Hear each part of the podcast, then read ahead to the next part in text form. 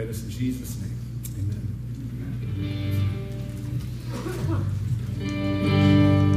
Amen. Amen. Good morning. Welcome to Grace. You guys will stand with us. We're going to sing. We'll sing these words as a church.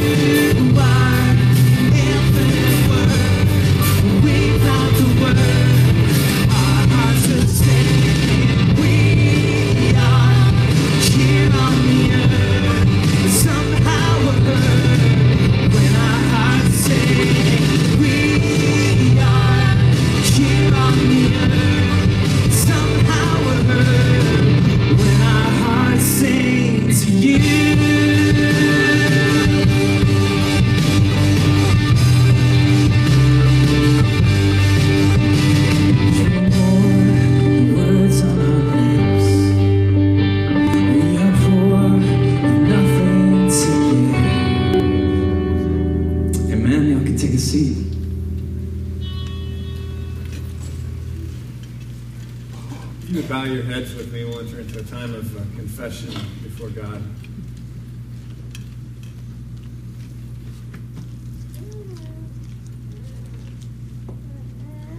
Through him all things were made. Without him nothing was made that has been made. In him was life, and that life was the light of men. The light shines in the darkness, but the darkness has not understood it. The Word became flesh and made his dwelling among us. We have seen his glory, the glory of the one and only, who came from the Father, full of grace and truth. Father, we come before you this morning as a people who have gathered to declare how great you are, to, to praise you. But we also come as a people who declare and who honestly state that we are sinners and that we are broken and that we are far from what you've created us to be. That we don't love our families the way that we should. That we don't don't make decisions with the kind of righteousness that you desire from us, the kind of glory that you've made us for. But Lord, even as we confess that, even as we admit our sin, we also confess that you are a gracious God, a forgiving God, a God who has bridged the divide between our sinfulness and your holiness. And you bring us into your presence. You bring us into your family and into your kingdom.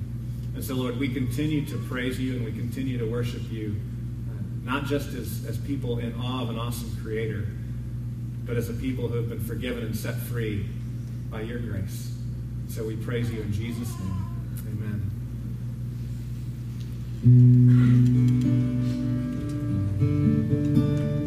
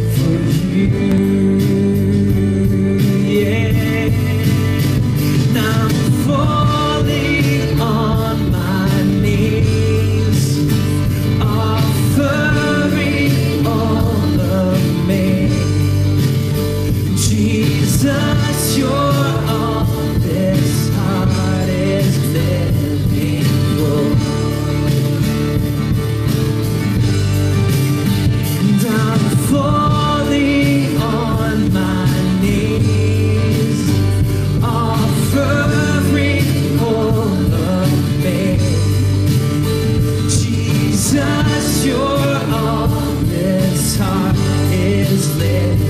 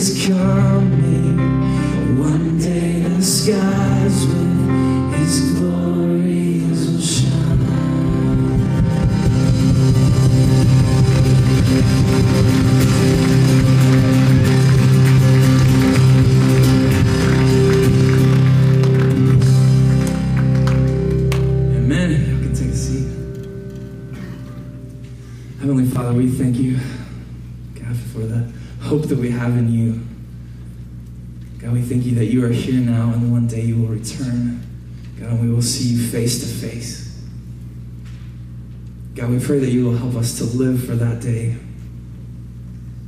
God, and to put our trust in you and the promises that you've given us. Lord, help us to be a people who love you, God, and love others. God, and as we, as we listen, we pray that you will help us to speak through your word and, and teach us. God, help us to be changed and to become more like you. It's in your name I pray. Amen.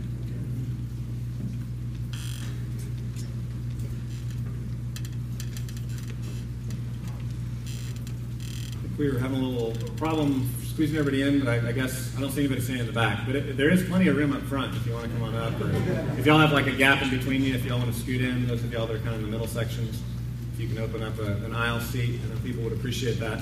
Um, you came in after I introduced myself earlier, my name is Dave, and I'm the pastor here. And we've been studying Matthew together as a church, and we've called this study that we've called it Kingdom Come and what we've been seeing in Matthew, and we're in Matthew 19, if you, if you have a Bible, open up to Matthew 19.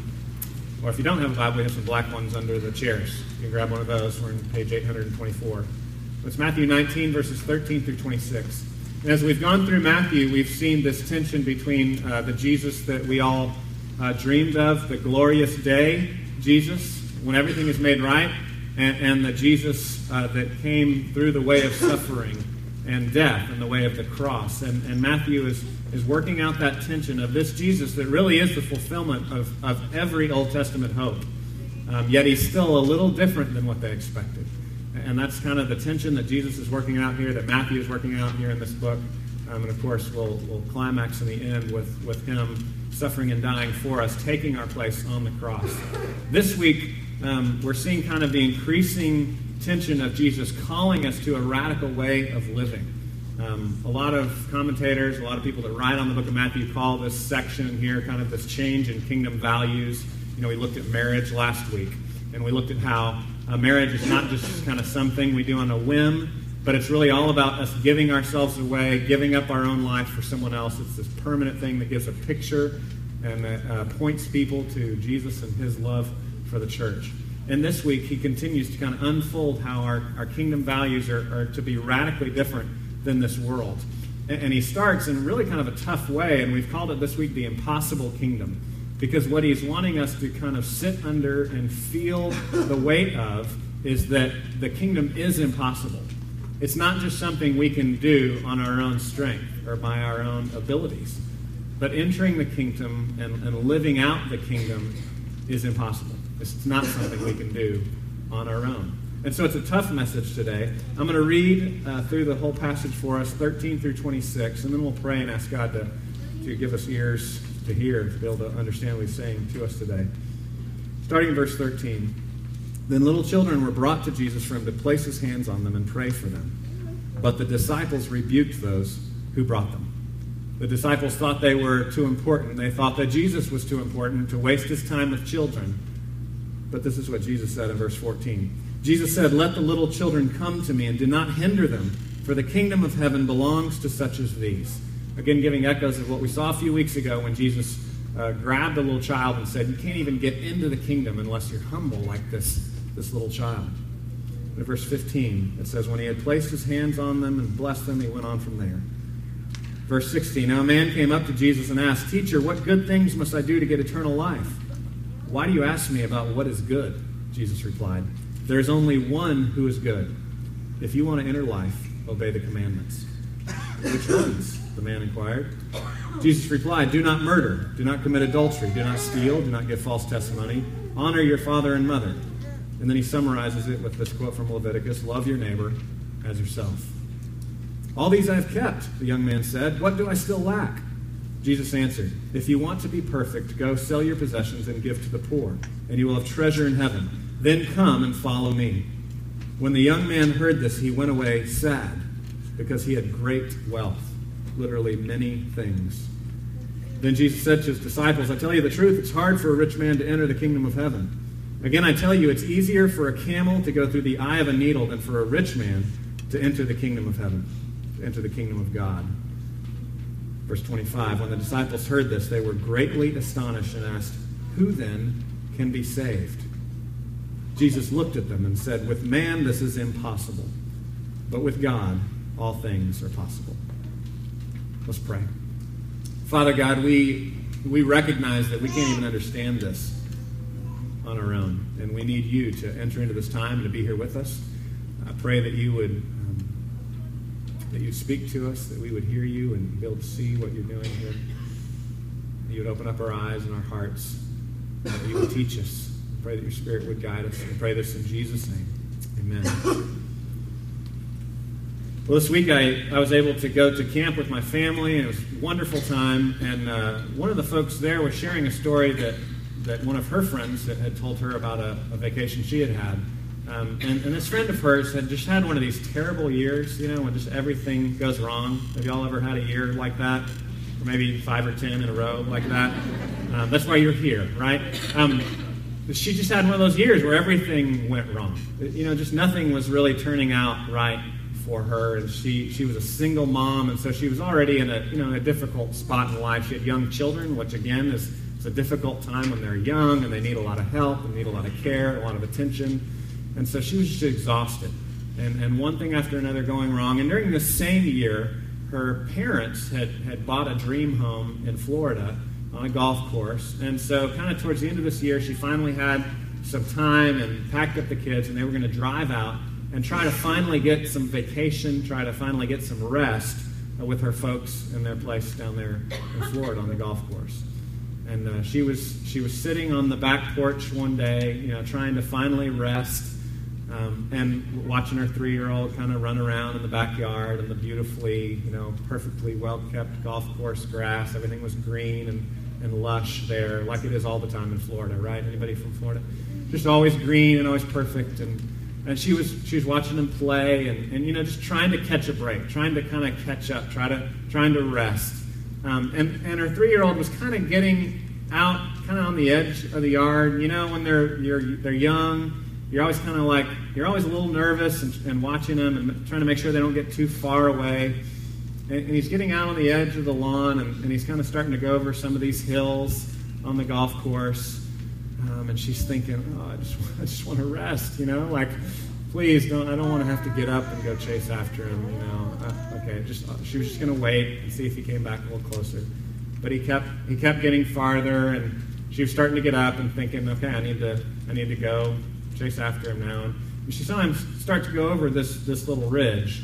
And, uh, you know, normally when, when someone goes, you know, their head goes down a hill, you kind of see them slowly going down the hill. But but his head just like disappeared.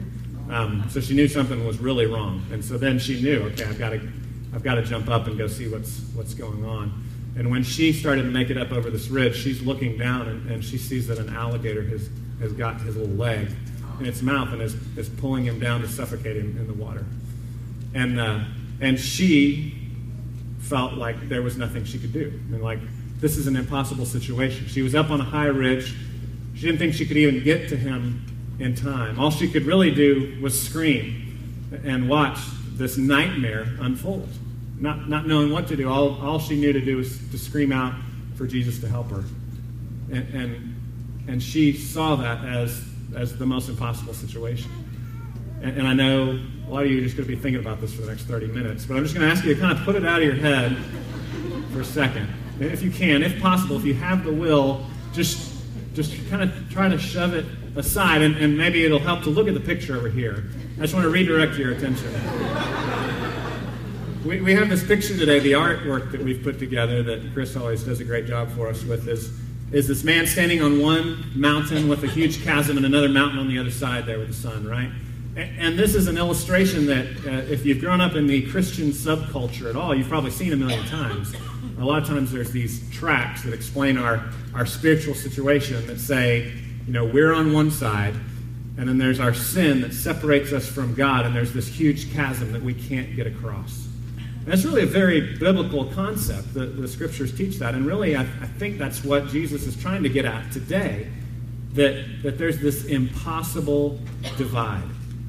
We are in a, an impossible situation.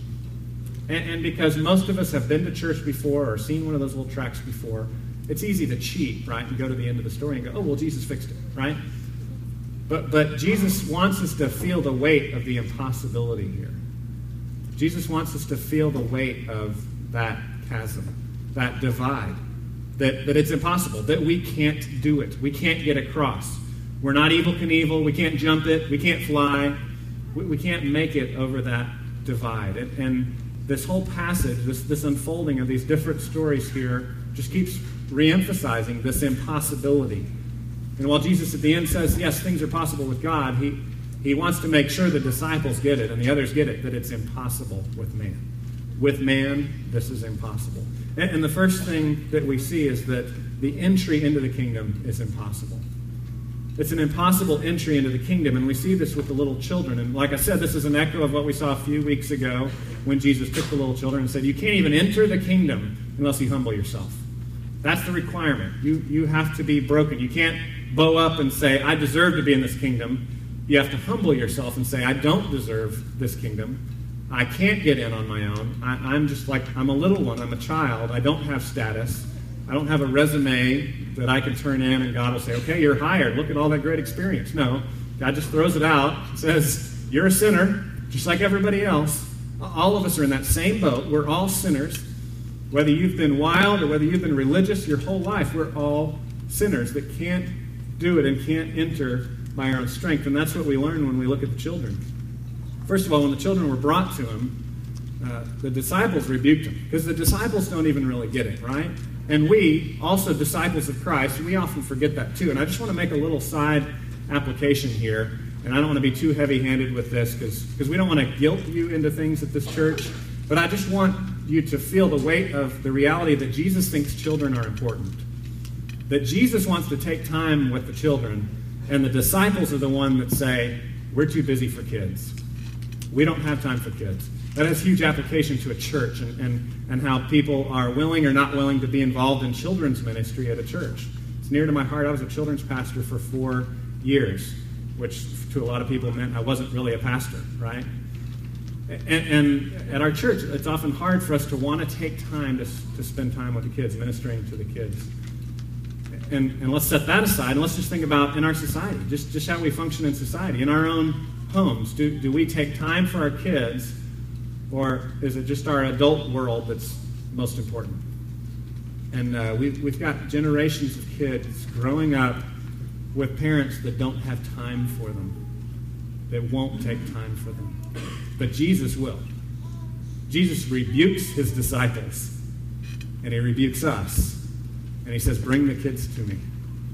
Let the little children come to me. Don't hinder them, but let them come to me. I want to pray over them. I want to bless them. Don't, don't push them away, but bring them to me. And so we, just, we need to feel the weight of that, first of all. But, but then I think we need to feel the weight of what Jesus is trying to show again of, of how the kingdom works. That the kingdom belongs to such as these. That, that these are the kinds of people that get into the kingdom. People that are brought, people that are unable, people that have no abilities, people that are small. I was thinking about um, my, my son and I went to a swimming a couple of weeks ago. And I had to basically drive through the night to get him there. I like picked him up at a camp and drove through the night to get him to this other place on the other side of Texas. And uh, he kept offering. He said, "Dad, I'll drive for a little while if you want me to." Now, you know that's funny to some of you, and to some of you, it's not because you don't realize my son is ten and he can't drive. So, you know, so it's very generous of him, but he can't do it. He can't drive himself. And I found this picture, and uh, my son's not that small, but. Uh, but there's a little toddler, and you know, it's always fun when you have kids to sit them on your lap and pretend you're driving with them. And we used to do that with them when they were little, and you know, don't do it as much now with airbags. But uh, it, you know, it's something something that's that's kind of fun to pretend that the kids can drive, and uh, but it reminds us that they can't, right? They can't. The children were brought to Jesus, and I think that's just an important little piece, a little word to note in the text that the children were brought to Jesus. The children didn't like strut up to Jesus, you know, kind of pulling up their chest and saying, All right, Jesus, check me out. Give me a blessing. Come on. Now, somebody dragged, drug, how do you say that? Anyone? English grammar people? Drag? They drug? I don't know. They brought him. That's what the word says. They, they brought him to them to Jesus. And they didn't get there on their own. You know, part, part of being a parent is being a chauffeur, is, is driving kids everywhere. is getting them places. And that's a big part of the task of parenting because they can't get themselves there on their own. And I think we need to feel the weight of the impossibility of entering the kingdom. Jesus says, it's, it's not for you people that think you have it together, that think you can do things right, that think you're so religious, that think you're so smart. It's not for you to just walk right in and, and bust the door down and get into this kingdom. It's for these other people that are hopeless and don't think they can get in. That's who the kingdom is for. It's an impossible situation. You don't just you don't just kick the door down of this kingdom. Jesus has to open it for you. And it's only when you realize you can't open it that that entry, that way is made for you. And I think the application for us is, is, is our own attitude, how we see, you know, not just how we see children and, and loving children, taking time with, with those that are humble, but how we see ourselves. Do you see yourself as someone totally capable that can do anything, that's got it all together? Or do you recognize your own sin? I mean, that's, that's why we, we spend time in every worship service saying, we need to just stop and pause and say, you know, God, we confess that we're broken. That we gather here not um, triumphantly as those who have conquered, as those who are religious, and we're huddled together, and the bad people are out there, and we're the good Christian people in here and are having our little party. But we, we come confessing that we need you. Because we can't do this on our own. We can't live this kingdom life. It's impossible.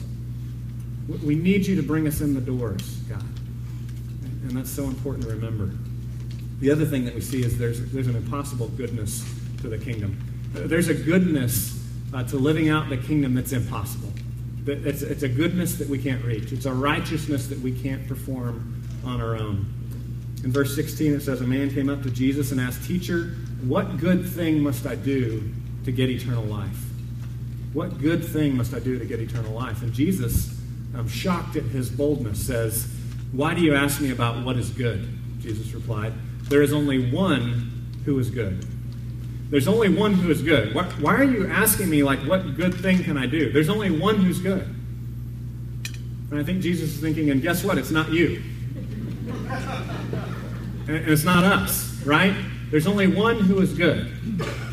It's not us. We, we don't just stride up to Jesus and say, All right, Jesus, give me the two or three things I need to knock off my list today, and then, and then I'll be good.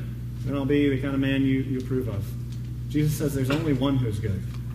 But if you want to play this game, if you want to go down this road, I'll give you a list. How about this? How about just keeping the Ten Commandments? How about just half of the Ten Commandments? How about that? Why don't I just give you five? He says there's only one who is good. If you want to enter life, obey the commandments. Which ones? the man inquired. Jesus replied, Do not murder, do not commit adultery, do not steal, do not give false testimony, honor your father and mother, and then he summarizes it with the, the, summary in Leviticus, and we've heard Jesus summarize this way before. He says, Love your neighbor as yourself. What he's done here is he's given the second half of the Ten Commandments that are about, you know, neighbor loving. They're the people related commandments. The first half of the Ten Commandments are about loving God, the second half are about loving neighbor. The first four and the last six, usually how we divide those up. And so Jesus is just focusing on the ones about loving your neighbor, kind of more what people talk about the horizontal, you know, your relationship to other people. He's focusing on these, and he's saying, okay, I'm not even going to go into the loving God stuff. I'm just going to start with the loving your neighbor. How about that? How about you keep these commandments? And he summarizes it love your neighbor as yourself. Can, can you do that? What's, what's the guy's response? This guy is bold. 1920, he says, All these I have kept. All these I have kept, the young man said. What do I still lack? Jesus answered, He's not going to allow it to rest there. He's not going to allow this guy to continue to think, Yeah, I've got it all together. Because that's where he's going. His first mistake is thinking, Jesus, give me the list so that I can make sure that I can get in on my own strength. So, first, he's wrong by thinking he can be good. That's the, that's the first error he made. It's an impossible goodness. You can't be good. But Jesus says, All right, we'll go down this route. Keep the commandments. And the guy says, I've done that. I've kept the commandments. And so you might have noticed anybody Ten Commandments experts here got them memorized? Did you notice he left one off? Anyone notice he left one off? The very last commandment is do not covet. He left that one off. Isn't that interesting? Jesus left that one off because he's, he wants this guy to feel the weight of it. This guy knows the commandments. Th- this guy knows the commandments. It's not like he doesn't know them. He's, he's trying to get Jesus to restate them for him, to, you know, to summarize them, to give him the most important ones. But he knows the commandments, especially the ten, the big ten, and he knows that Jesus left off the last one. And so Jesus is going to let him experience the impossibility of the situation. He's going to lead him down all the other ones. And then he's going to say, Love your neighbor as yourself. And now he's going to just, that final jab, he's going to let him feel that he's, he's got a coveting problem. He's desiring. Coveting just means to desire. In the New Testament, the word is often over desire or sinful desire or lust. It, it's, it's when you when you desire and long for something and say, That's the thing that will do it for me. God, I'm willing to have this free, open hand, and I'm going to give you all these parts of my life. But this one thing, God, I need this. I will die without this. I've got to have this relationship, God. God, I've got to have the perfect family. Or, God, I, I need this job. I need this respect. I need this position. God, if, if you would just bless me in this area, then I, I'll give myself to you in other areas. Or God, I just I just need peace at home. God, I just I just need some financial security. If I had that, then I would feel secure. Then I could serve you freely, God. And, and that's what the word covet means. It, it means when you long for and desire someone else's things, someone else's wife, someone else's uh, security, someone else's position. That's what the Ten Commandments are talking about. And throughout the New Testament, that word is, is pointed at idolatry, the worship of other gods. See, when, when, we, when we long for that thing, when we, we grasp at those things where we want to cling to those things and lust after those things more than anything else, we're raising them up as God and we're saying, Jesus, you're not enough, only this is. Only the job is enough, or only the relationship is enough, or only this hobby is enough, or what, whatever it may be. We all have these separate things that we, we struggle to let go of, right? And so Jesus kind of kind of jabs him right there where it hurts in, in verse 21. Or, yeah, in verse 21, Jesus answered, If you want to be perfect, then go sell all your possessions and give to the poor, and you'll have treasure in heaven. Then come and follow me. Jesus knows that he's willing to give it all, except for this one thing that he's just going to hold back. And he's saying, No, I, I can't give that away. And I think it's clear throughout the New Testament that, that Jesus doesn't ask every person to, you know, this isn't necessarily a call applicationally for everyone in the church to go sell everything they have and, and come follow me around Jim Jones style. You know, this, this is not, it's not some call to, to literally sell everything you have. But it was to him because that was the one thing he wasn't willing to let go of. And I think we need to feel the weight of that, that there's a goodness that's impossible, that, that there's all these other things that get in the way of us being the kind of kingdom people that God wants us to be because we continue to cling to whatever that may be. It may not be possessions with you, it may not be your things, it may be your relationships, it may be your family, it may be your, your job or, or a, position of respect or, you know, or control in, in daily parts of your life. But whatever that thing is that you're unwilling to let go of, Jesus is going to push you there. He's going to press into your life and say, you may need to let go of that. You may need to give that up. Or at least not cling to it so tightly, not worship it. I think when we think about goodness, you know, he's, he's talking about how, how can I be good enough to get in the kingdom? We, we often think about Mother Teresa. Oh, skipped ahead there. Can you go back? It's going, it's going wild. It's like moving on its own. I'm not touching it, I swear. Can you go to Mother Teresa?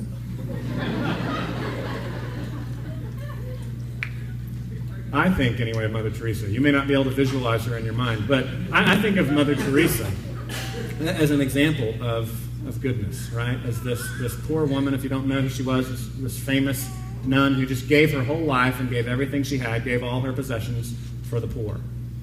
And, that was how she sought to, uh, to follow Jesus. And, and a lot of, if, if you know her theology, a lot of us disagree quite a bit with her theology. Um, but we still may see her as an example of someone who, who gave herself, who, who just gave everything she had, held nothing back.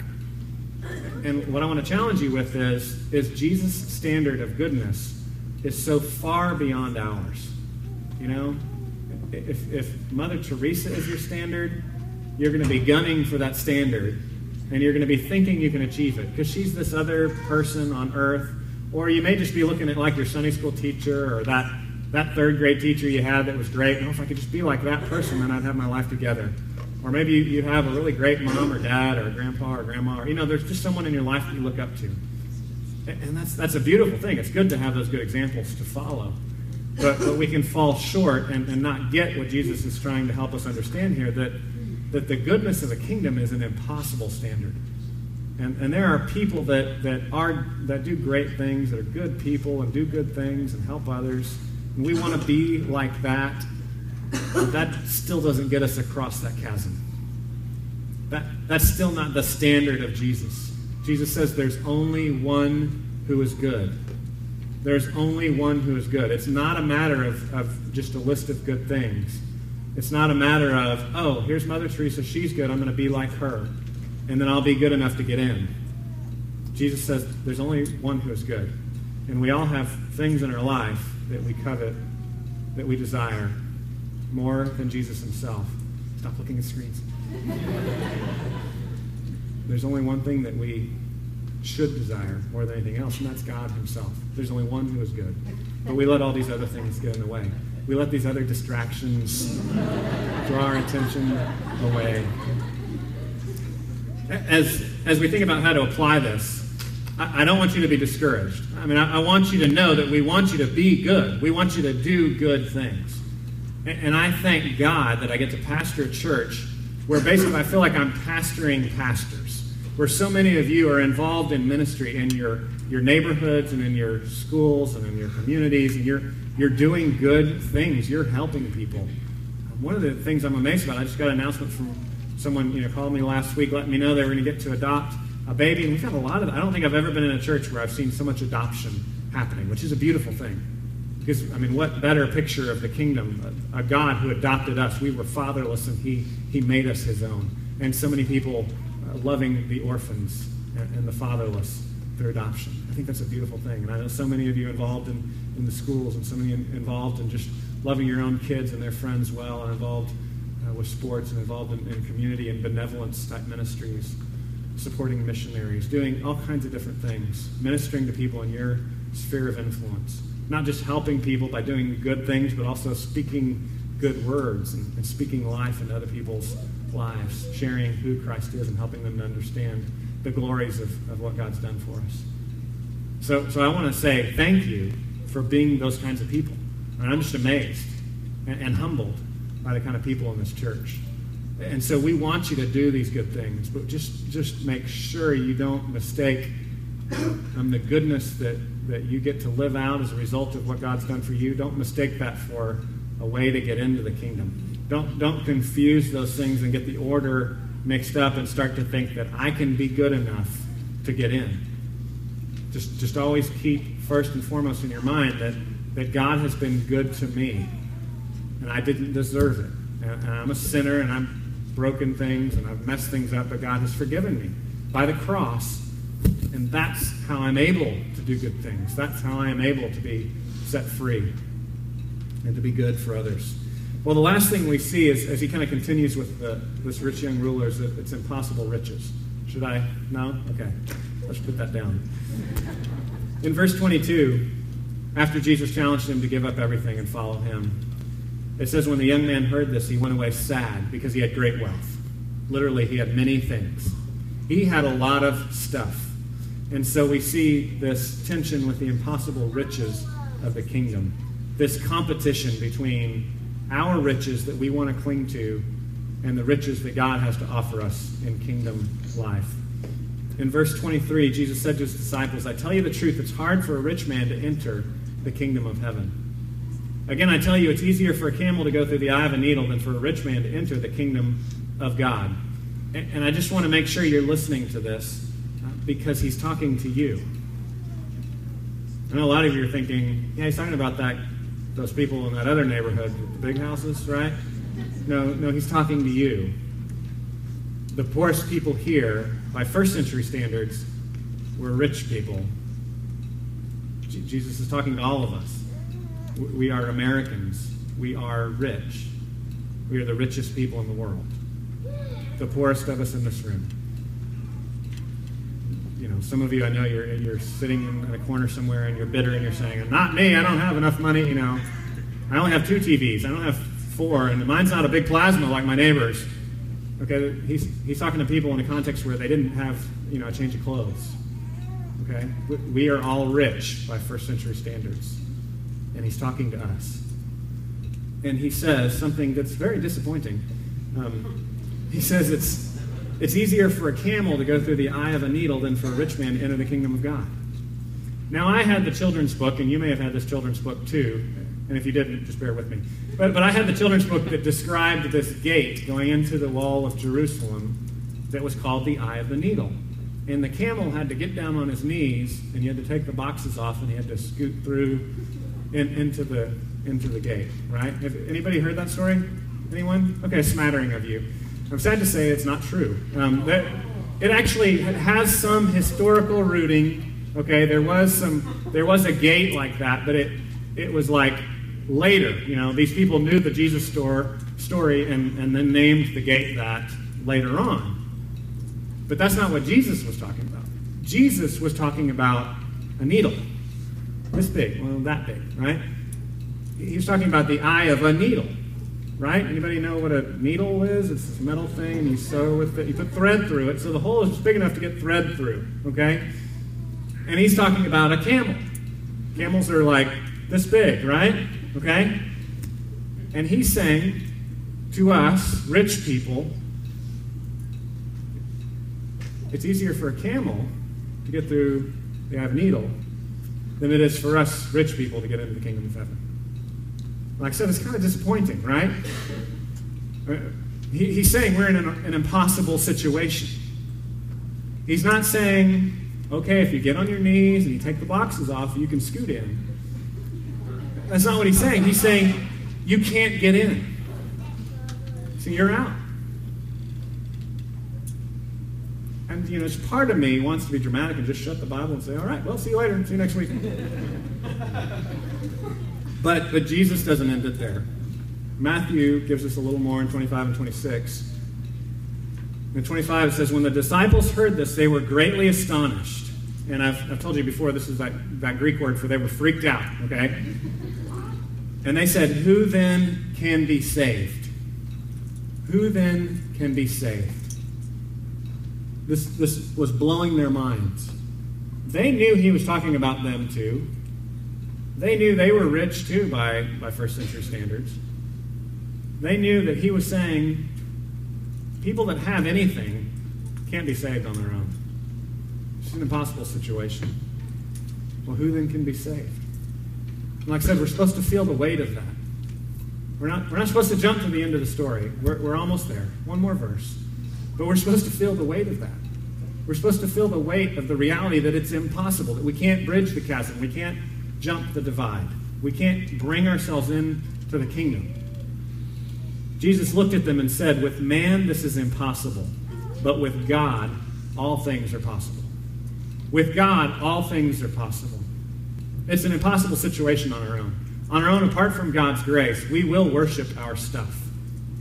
We will worship our TVs and our cars and our houses and our iPods and our whatever else is, I don't know what, what, what all there is out there. We, we will worship our things. We will worship our riches and we will give them up. And we'll say, you know what? I'd rather have riches now and give up kingdom riches. I'd rather give up the ultimate riches, the ultimate pleasure. But again and again, Jesus says it's not, it's not like riches now or no riches. It's riches now or ultimate riches later. It's, it's short pleasures now or ultimate pleasures later on. Jesus doesn't say to give up pleasure, to give up joy. He says ultimate joy and ultimate pleasure and ultimate fulfillment is found in Him and is found in the kingdom. It's not, we, we have this, this mixed up idea about religion that like God wants us to be unhappy and He just wants us to give up everything. And, and He may want you to give up some things now, but He's telling you that, that the kingdom is ultimate and it's ultimate joy. So we, we looked at it before. It's like a treasure in a field. The man just sold everything he had to go and buy that field because it was more valuable than everything else. It was more pleasurable than everything else. There was more joy in it than all those other things that we've tried and we've tried and we've tried. As we think about how to use the riches we have, I, I think we need to, to kind of help the rubber meet the road. What do we do with the riches we have? Because I'm really serious. We are, we're, we're rich. We have to do something with it. And this isn't just a big trick for me to, you know, start a new building program or something. This is, this is, you know, legitimately, what does the Bible tell us to do with our money? And I went to uh, 1 Timothy chapter 6, verses 17 through 19. You can go ahead and write this down. And he basically encourages us to use what we have for God's glory. Okay? They're, they're tools. The riches we have are resources. The, the money, the things we have. If you have a boat, use it for God's glory. Bless, you know, bless some orphan with it. Bless some friends and neighbors with it. If, if you have a car, use it for God's glory. If you have money, give freely, share with others. If you have food, share food with those who don't, or, or have parties and worship God. I mean, so many of the sacrifices in the Old Testament were just about having parties to worship God. We think God was all about them just burning everything they had. But, but most of them, if you read the Old Testament, most of them were barbecues. They went and they cooked it and then they ate it. They, they ate the, the sacrifice that they made to God. And, and so there's, there's ways to use our resources to honor God, to glorify God with our riches. I found a picture, there we go, the pictures are back. I found a picture of, of tools, just, just to let that sink into our mind. You know, you don't buy a tool to leave it encased in plastic, never to be opened. You, you buy a tool to use it, right? It's to accomplish something. And everything that we've been given, every resource that you have, the riches that you have at your disposal are tools for God's kingdom and for God's glory. And Paul says this to Timothy. Uh, 1 Timothy, 2 Timothy, Titus, these books are known as the pastoral epistles, which means basically they're Paul's instructions on how to pastor people, how to shepherd churches. And that's what these three books are about. And so Paul is teaching Timothy here, saying, Timothy, this is how you need to, to shepherd, how to pastor rich people. So since I have a church full of rich people, I'm going to share this with you as well, okay? He says, Command those who are rich in this present world not to be arrogant don't think that it's all about you, nor to put their hope in wealth, which is so uncertain, but to put their hope in God, who richly provides us with everything for our enjoyment. So you don't feel guilty about it, and don't be arrogant about it either, but be thankful to God. And put your hope in Him. Let Him be your hope, not the gifts. Hope in the giver, not the gifts themselves. And just recognize them as, as gifts. Yeah, I got a gift. Isn't that awesome? Praise God. So don't put your hope in wealth, which is so uncertain, which can come and go, but put your hope in God, who richly provides us with everything for our enjoyment. Command them to do good, to be rich in good deeds, and to be generous and willing to share. In this way, they will lay up treasure for themselves as a firm foundation for the coming age, so that they may take hold of the life that is truly life. So that they may take hold of the life that is truly life. Again, Jesus isn't telling you to give up your riches to be poor in the future. He's saying, give it away now for the ultimate riches, the, the treasures that you lay up in heaven, for the life that is truly life. Spend what you have for His glory. Give it away for His glory. And I'm going to leave that to you how to do that. God, God's put orphans and widows in, around you. God's put people that need to see Him around you. God's put friends that are going through hard times around you. God's put family members that need help around you. God's put people that, that need whatever gift and skill you have. Just not even talking about money. Just think about the skills that you have that other people just don't have. That you can help them with. And you can model to them how Christ is a generous God that gave himself for us, that spent what he had for our benefit. Well, you probably want to hear the end of the uh, alligator story. You want to hear the end? Just walk away. Let's. No, we don't need to know about that. Um, she uh, she's coming over the hill. She's seeing her son be dragged into the water to be suffocated, and and uh, as I said, all all she could really do was scream, right?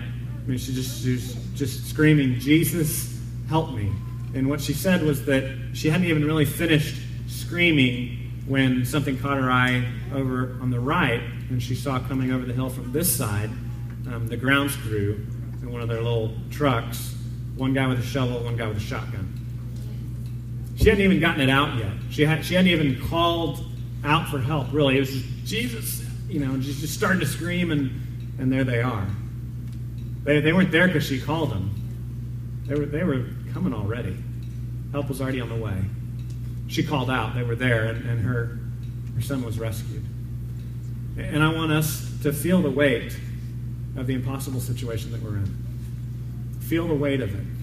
Like I said, the ending, the last verse is yeah, with man things are impossible. With, with God, it's possible. So feel the weight of it, but, but take hope in the reality that, yes, it's an impossible situation, but, but Jesus bridged that gap. Jesus makes it possible. He brings us over to the other side. And because of that, we can be of use in this world. We don't just have to wander around collecting things to be more rich than our neighbors, but we can then spend what we have for God's glory. We can begin bridging the gap. God does this incredible thing where He actually uses fallen, broken people like us that are still struggling with, with these idolatries and these lusts and these this coveting, this stuff that we're still trying to let go of. And, and He can use us, as broken as we are, to bless others. As beggars who have, who have found bread, sharing with other beggars. Hey, look, here it is. I found it. It's not me, it's Him. Let's pray. Father, I pray that you would allow us to just rejoice over the reality that you've, you've bridged the gap and you've You've fixed it for us. That you have saved us. That we were lost. And you've brought us back to yourself. Lord, I pray that you would transform us, that you would use us, that that, that reality, the, both the impossibility of our situation and then the grace that you provide to, to make it possible, would just unleash us, that you would, you would turn us loose to use the resources we have, our, our money, but not just our money, Lord, the gifts and, and skills that you've given us and the time that we have, that we would take time with people as, as Jesus modeled, taking time with, with those that society says don't matter. Lord, help us to be those kinds of people. Help us to live out the impossible values of your kingdom. We pray this in Jesus' name. Amen. Amen. If you guys will stand with us, um, we're going to sing one last song. And this is just, we taught this to you last week, um, but just basically, this is a, a call to align ourselves with who we know God is and who He has told us that we are in Him, and then to take action and go out. So, you guys will sing this out with us.